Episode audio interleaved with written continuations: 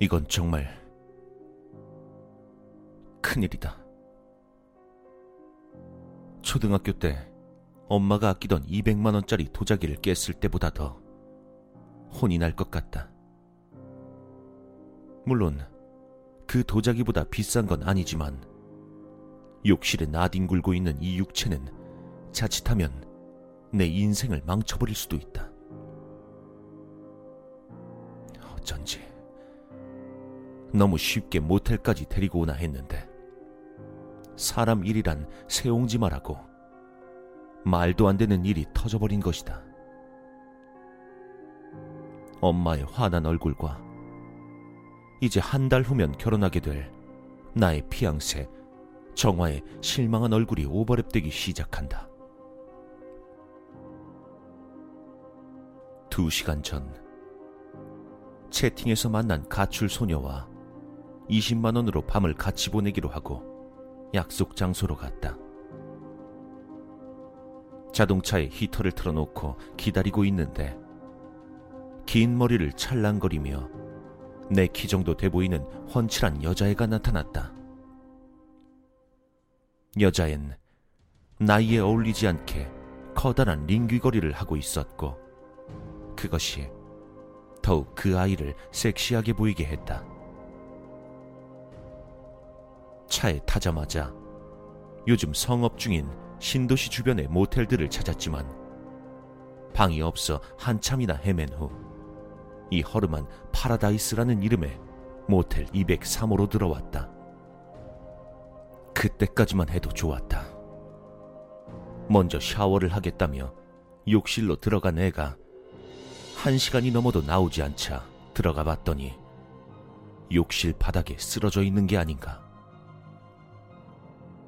인공호흡도 10분이나 해보았지만 소용이 없었다.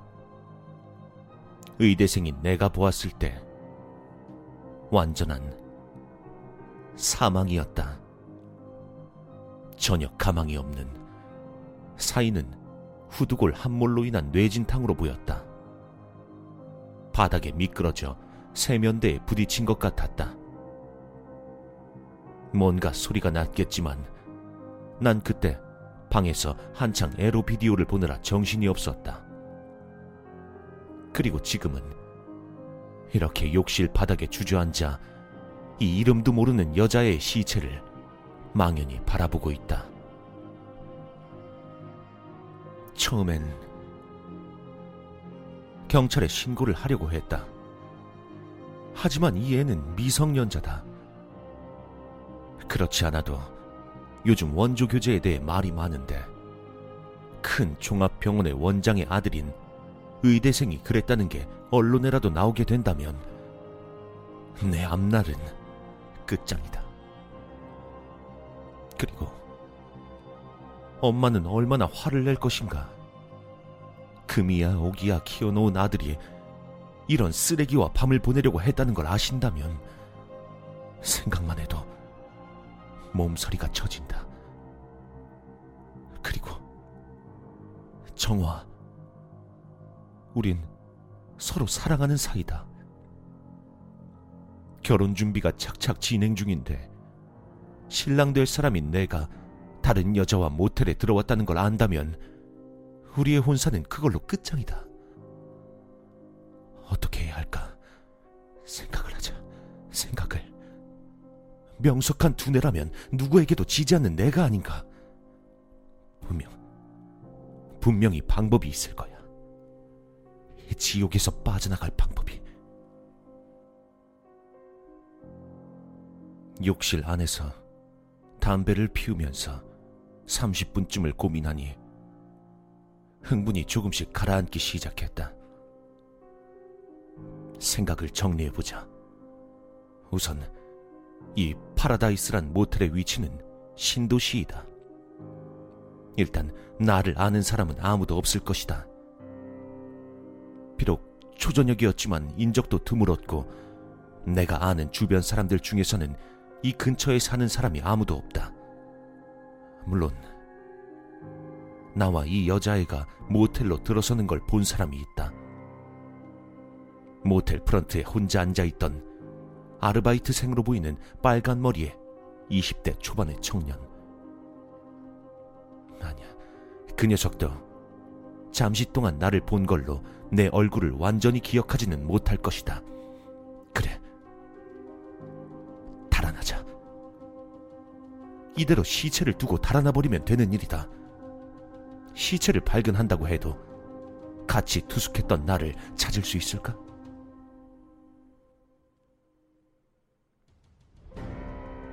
잠시 동안 생각한 후 나온 대답은 찾을 수 있다였다. 난 그 빨간 머리에게 주차를 맡겼었다. 자동차 키를 건네주는 나에게 녀석은 분명 이렇게 말했다.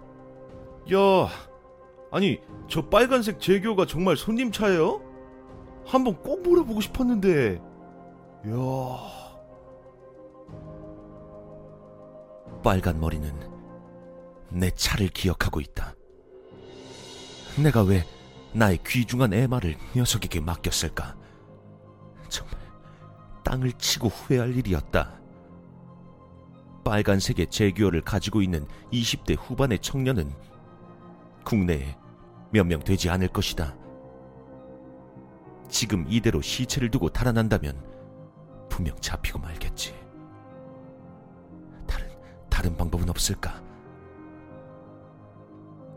그래. 업고 나가면 된다. 어딘가가 갑자기 아픈 것 같이 해서 급하게 업고 나간다면 아니다. 모텔에서 하룻밤을 묵고 남자의 등에 업혀 나가는 여자. 이것만큼 이상한 광경도 없을 것이다. 희미하게 남아 보이던 빛이 사라져버렸다. 여기서 끝나는 것인가? 난 욕실 바닥에 쓰러져 있는 시체가 원망스럽기만 했다. 영화나 소설에 보면 마법사들이, 주술사들이 시체를 소생시키는 마법을 쓰던데 내게 지금 그런 힘이 있으면 얼마나 좋을까? 그러면 이 시체를 데리고 밖으로 나가면 되는데 가만 가만 있자 이거 흥미로운데 데리고는 못 나가지만 가지고 나갈 수는 있다 그래 어차피 이 여자는 지금 시체가 되어 있고 시체란 건 결국 고기 덩어리하고 마찬가지다. 그럼 가지고 나가면 된다. 난 시체의 허벅지와 팔을 만져보았다.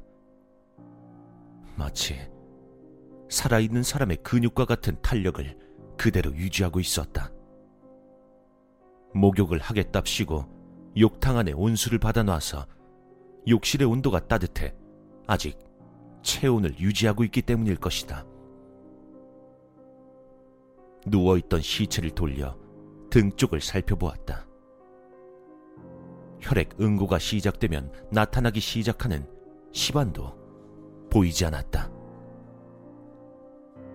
사후 경직도 혈액 응고도 진행되지 않았다는 것은 나에겐 정말 큰 행운이다.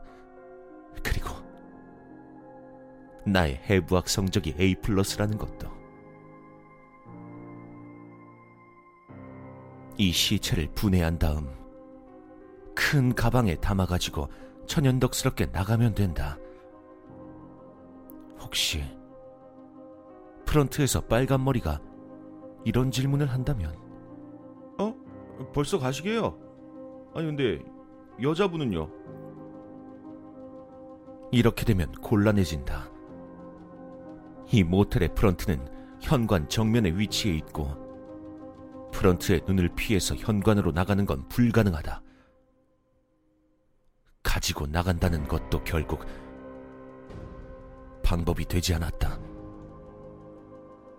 이 큰 키의 시체가 일어나서 성큼성큼 걸어 나가주는 기적이 일어나지 않는 이상 방법이 없는 것이다. 가만, 큰 키, 큰 키라. 난 거울을 한 번 보았다. 이건 충분히 할 수 있을 것 같았다. 그리고 룸으로 들어가 모텔의 뒤쪽으로 나 있는 창문 밖을 내다보았다. 상가들만 좀 있을 뿐 주택은 거의 없었다. 아래쪽을 내려다보았다. 역시 내 예상대로다. 모텔이란 곳은 건물의 디자인에 많은 신경을 쓴다. 이 파라다이스 모텔도 마치 궁전같이 보이게 짓느라고 벽돌들을 돌출시키게 하는 형식으로 지어져 있다. 내 머릿속은 퍼즐을 끼워 맞추듯 작전에 필요한 여러 조건들을 검토하고 있었고, 결론은 이 시체를 걸어나가게 할 기적을 일으킬 수 있다는 것이었다. 자, 그러자면 일단 수술 도구들이 필요한데, 어떤 게 필요하지? 톱과 여러 크기의 칼들, 남자용 가방과 여자용 색 몇 개, 그리고 쓰레기 봉지와 청테이프와 모자. 자, 그럼 모텔 탈출 작전을 시작하자.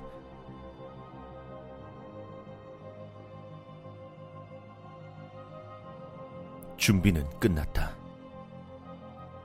상점들이 서서히 문이 닫기 시작하는 시내를 정신없이 돌아다녀서 재료를 겨우 장만할 수 있었다. 난 정말 천재가 아닐 수 없다. 이런 기쁨보다도 더 나를 휘감고 있는 건 그냥 이대로 달아나고 싶다는 욕망이다. 저 모텔로 다시 돌아가야 한다는 말인가? 약해지는 의지를 붙잡았던 건 해부학 첫 시간 교수님께서 해주셨던 이야기였다. 의사는 인간이 아니다. 의사는 강철이다. 그래. 나에게는 강철과 같은 의지가 있다. 이대로 달아나 버린다면 난 평생 동안 파렴치한이라는 낙인이 찍힌 채 살아야 할 것이다. 고작 이런 일로 핑크빛 미래를 어둡게 할 수는 없었다. 난 당당하게 파라다이스 안으로 들어섰다. 프런트 안에 있던 빨간 머리가 나를 보았다. 난 내 한쪽 어깨에 들려져 있는 좀 크다 싶은 가방에 대해 녀석이 어떤 반응을 보일까 사뭇 궁금해했다. 이 가방 안에는 여자용 가방이 들어가 있고 그 안에는 다른 도구들이 들어가 있다. 키를 건네준 녀석은 다시 프런트에 있던 TV로 시선을 돌린다. 역시 내 예상은 들어맞았다. 내가 왜 이런 걱정을 했느냐 하면 모텔 같은 곳에서는 손님이 무거운 짐을 가지고 있으면 가끔 들어주려고 할 수가 있다. 하지만 이 빨간 머리는 이 정도 크기의 짐에는 움직이지 않았다.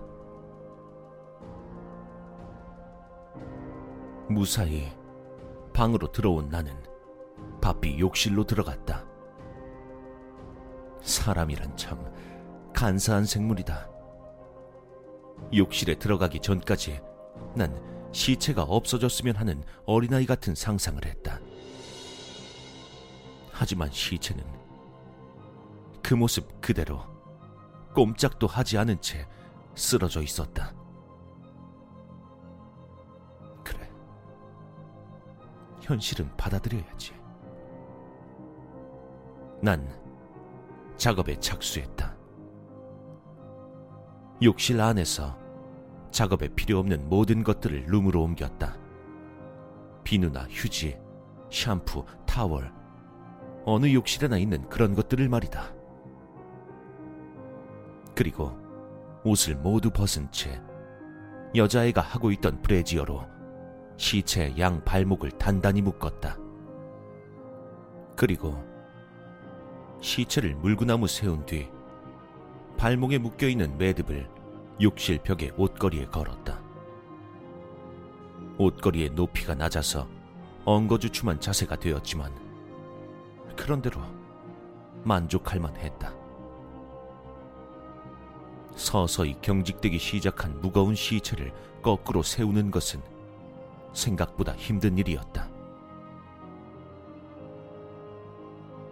이제 본격적인 작업에 들어갔다. 우선 온수를 틀었다. 여기엔 많은 의미가 있다.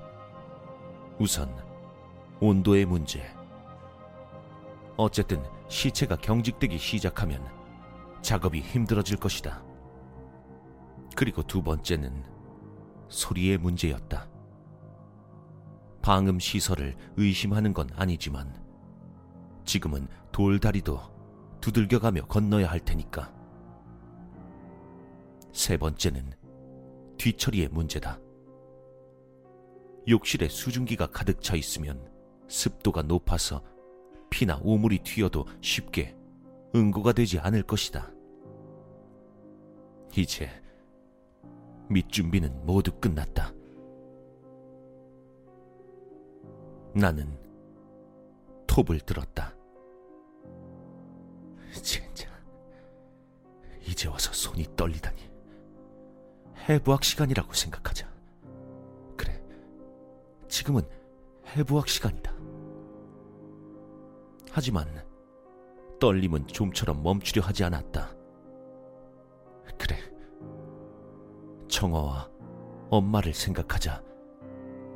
엄마의 화난 얼굴과 청화의 실망한 얼굴을 난 시체의 몸에서 목을 분리하기 시작했다.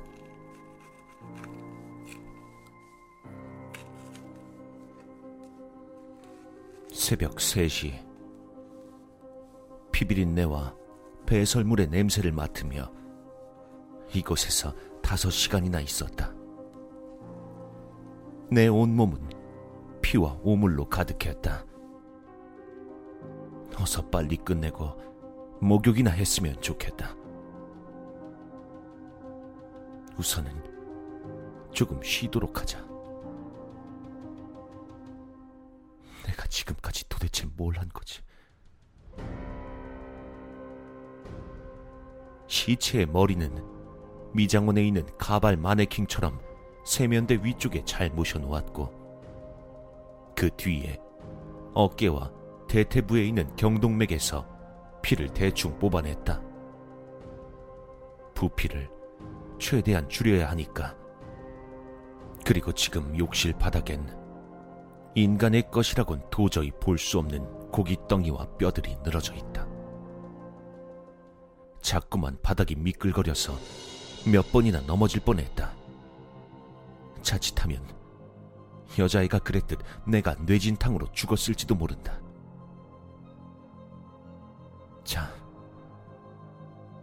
시 시작하자. 난 피로 물들어 있는 커터를 들었다. 그리고 얌전히 나를 바라보고 있는 머리를 집었고 두피를 벗기기 시작했다.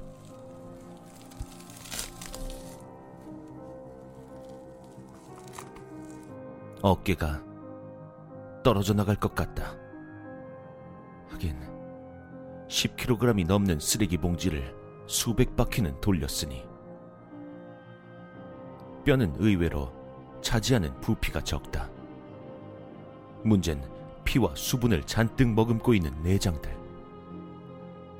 구멍을 뚫은 쓰레기 봉지에 그것들을 넣고 쥐불놀이를 하듯 돌린 탓에 욕실의 천장이고 바닥이고 할 것 없이 온통 피가 튀었다. 원심력의 원리를 이용한 인간 탈수기가 된 것이다. 진짜 탈수기가 있었으면 얼마나 좋았을까. 하기야, 탈수기가 있었다고 해도 이런 것들을 넣고 돌릴 순 없는 일이지. 나의 이런 노력에도 불구하고 아직은 두 개의 가방에 들어가기에는 부피가 커 보인다. 피나 오물들은 배수구나 화장실 변기에 쏟아버리면 그만이지만 내장은 그럴 수도 없다. 결국 그 방법마저 써야 한단 말인가. 피하고 싶지만 선택의 여지가 없다. 천국으로 비상하기 위해서는 내가 가지고 있는 또 하나의 가방. 사람의 위는 상당히 많은 양을 담을 수 있다. 난 두 눈을 감고 한 손으로 코를 막았다. 그리고 쓰레기 봉지에 손을 넣었다. 물컹한 것을 한 움큼 집어냈다. 과연 얼만큼 내 위에 담을 수 있을까?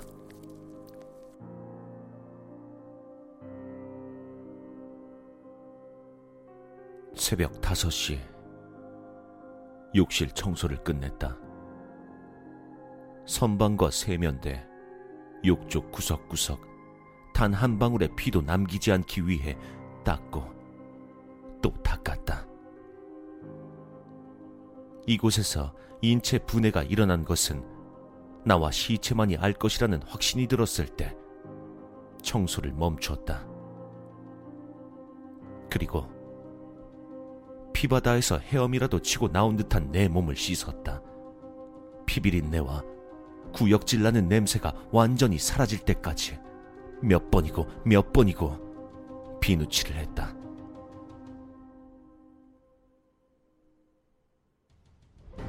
상쾌하게 샤워를 끝낸 나는 룸으로 돌아왔다. 엄마의 품같이 한없이 편해 보이는 침대가 나를 유혹했지만 아직은 할 일이 많았다. 우선 여자애가 하고 있던 커다란 링 귀걸이를 이용해 귀를 뚫어야 했다. 언젠가 한 번은 귀를 뚫어보고 싶었는데 그걸 이런 식으로 하게 되다니. 날카롭게 갈긴 했지만 귀를 뚫는 순간 너무나 아파서 눈물이 나왔다. 내가 이렇게까지 해야 되다니. 거울에 비치는 커다란 링귀거리를 한 내 모습은 철양 맞기 짝이 없었다. 이 다음에 할 일은 화장대 위에 곱게 올려진 천연 가발, 시체의 머리에서 벗겨낸 두피를 머리에 써보았더니 약간 작긴 했지만 그런대로 괜찮아 보였다. 이것이 바로 시체를 걸어 나가게 하는 방법이다. 내 천재적인 머리가 어떻게 이런 작전을 생각해냈는가 하면 그녀의 키가 나만큼이나 크다는 것에서 시작됐다. 사람의 눈과 기억은 참 편리한 성격을 가지고 있다.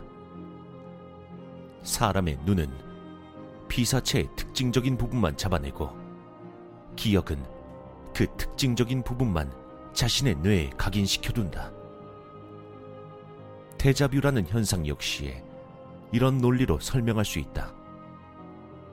처음 접하는 것을 보고 어딘가에서 본 듯한 느낌이 들지만 사실은 그것과 비슷한 것을 보고 인간의 뇌가 착각을 일으키는 것이다.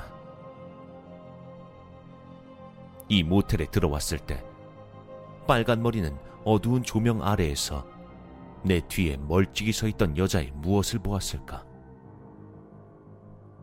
첫째는 큰 키다. 둘째는 긴 머리카락. 세 번째는 눈에 띄는 귀걸이. 이 세 가지라고 난 확신한다. 그리고 난 이 세 가지로 빨간 머리의 눈을 속일 것이다. 여자의 키가 커서 분해하는데 힘이 들었지만 그것은 나에게 유리한 점이기도 했다. 그리고 우리 엄마의 노력이 크다. 워낙 곱게 자란 탓인지 내 피부는 여자 못지 않았다. 그땐 내 여성스런 외모가 불만이었지만 지금 나는 그것 덕분에 탈출을 꿈꿀 수 있게 되었다. 아니, 이런 생각을 하고 있을 때가 아니었다. 두 개의 가방에는 시체가 나뉘어져 담겨 있고 귀걸이와 가발도 준비되었다. 난 핸드백에서 립스틱을 꺼내 처음으로 화장을 하는 여대생의 기분으로 그것을 입술에 발랐다. 전체적으로 화장을 하는 게 변신에 더욱 유리하겠지만 일단 내가 화장을 해본 적이 없기 때문에 어설프기 십상이다. 그리고 나중 일도 생각해야 한다. 화장을 지워야 할 일을. 그래서 입술만 바르기로 했다. 강렬한 빨간색을 바르면 시선은 그곳으로 모아지기 마련이니까.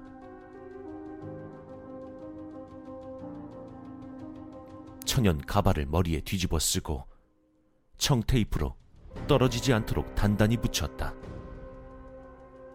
나중에 떼어낼 때 얼마나 아플까. 하지만 완벽했다. 자세히 보면 이런 어설픈 변장은 눈에 띄겠지만 지금은 새벽녘이고 대개의 모텔과 마찬가지로 이 모텔의 조명도 그리 밝지는 않았다.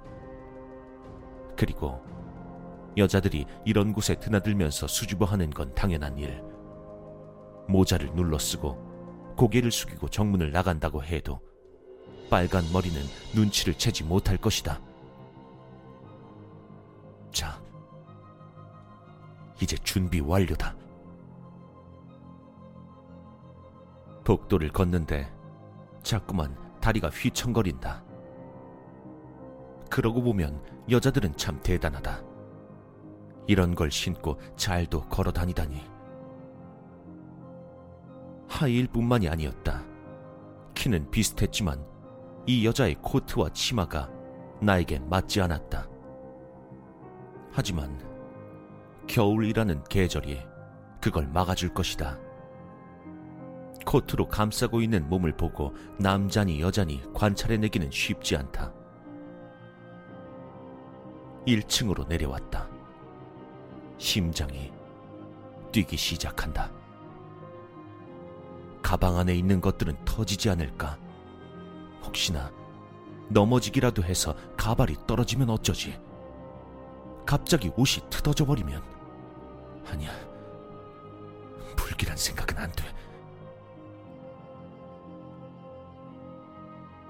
프런트 앞을 지날 때 빨간 머리가 고개를 내민다. 잠깐만요. 몇 호 손님이시죠? 심장이 금방이라도 터질 듯 뛴다. 대답을 하면 눈치를 채버릴 것이다. 내가 여자 목소리를 낼 수 있을까? 아, 203호. 203호 맞죠? 녀석은 다행히 기억을 하고 있었다. 난 고개를 살짝 끄덕였다. 잠깐만요. 방 키는요? 난 조심스럽게 오른손으로 계단 위를 가리켰다. 이 가리킴의 의미를 알아야 할 텐데. 아, 남자분이 가지고 나오신다고요? 알겠습니다. 들어가세요. 녀석은 다행히 손짓의 의미를 알아채 주었다. 허둥대지 않고 천천히 프런트를 지나 현관을 향해 걸었다. 차가운 공기가 너무나도 상쾌하게 나를 반겨주었다. 난 내 에마가 있는 곳을 향해 갔다.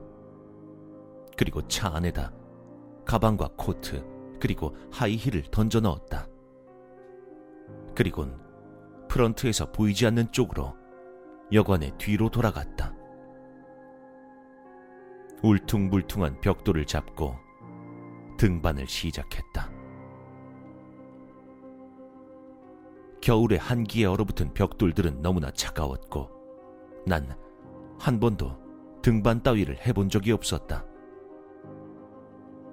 겨우 창틀을 잡았고 있는 힘을 다 내보았지만 아까 쓰레기 봉투를 돌리느라 힘이 너무 빠져버렸다. 시간을 길게 끌면 안 된다.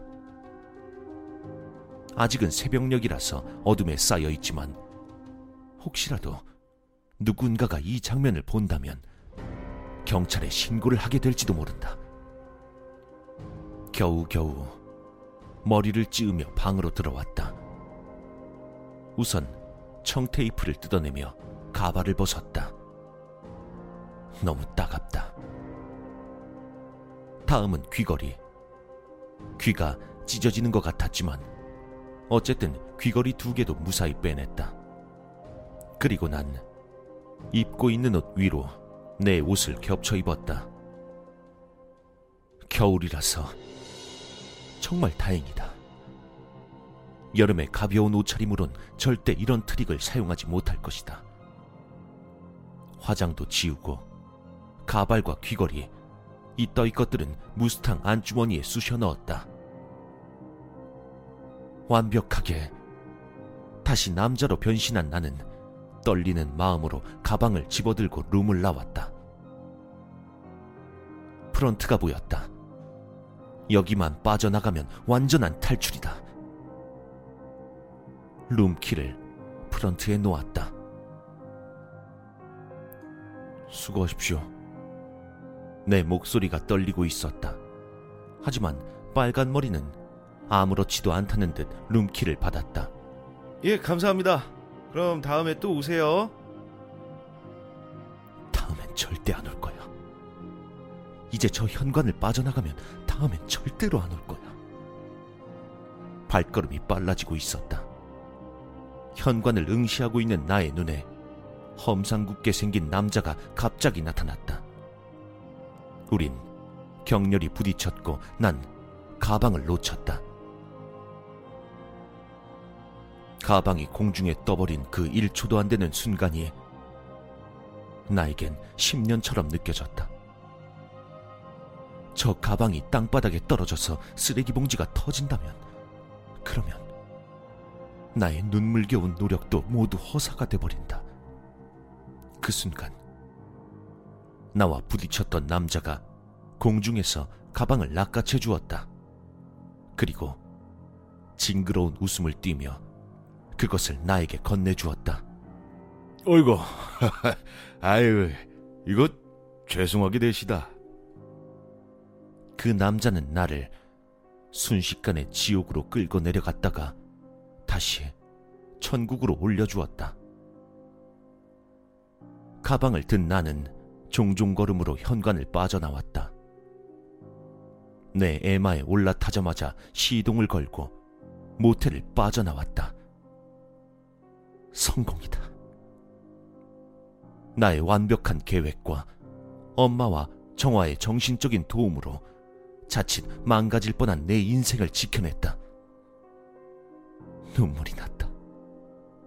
오늘 밤 나는 시체를 분해했고 인육을 먹어야 했고 귀를 뚫어야 했고 두피를 써야 했다. 저 모텔 안에서의 일들은 아무도 모를 것이다. 쓰레기 봉투에 담겨 있는 시체는 어디 야산에라도 버려버리면 그만이다. 워낙 산산이 분해를 해놔서 신원 확인조차 어려울 것이다. 나의 모텔 탈출 작전은 완벽한 성공이었다.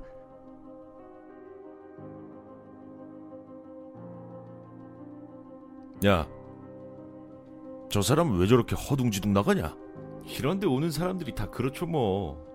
그건 그렇고 오늘은 돈 될 만한 것 좀 있었어? 말도 마세요. 오늘 나이 많은 아저씨의 아줌마들만 빠글빠글했다니까요. 에이 씨발. 오늘도 꽁친 거야 그럼? 아, 방금 나간 저 남자 손님이랑 같이 온 여자가 좀 괜찮던데요? 키도 훤칠한 게 재밌게 찍혔을 것 같아요. 그래? 아니, 너도 아직 안 본 거야? 네, 좀 바빠서요. 아, 아 근데 저 사람들 룸이 없어서 203호에 묵게 했거든요. 아, 203호엔 카메라가 모자라서 욕실에만 설치했잖아요. 아, 맞다. 괜찮아, 임마. 아직도 뭘 모르는 새끼네, 이거. 야, 그런 거 좋아하는 사람이 얼마나 많은 줄 알아?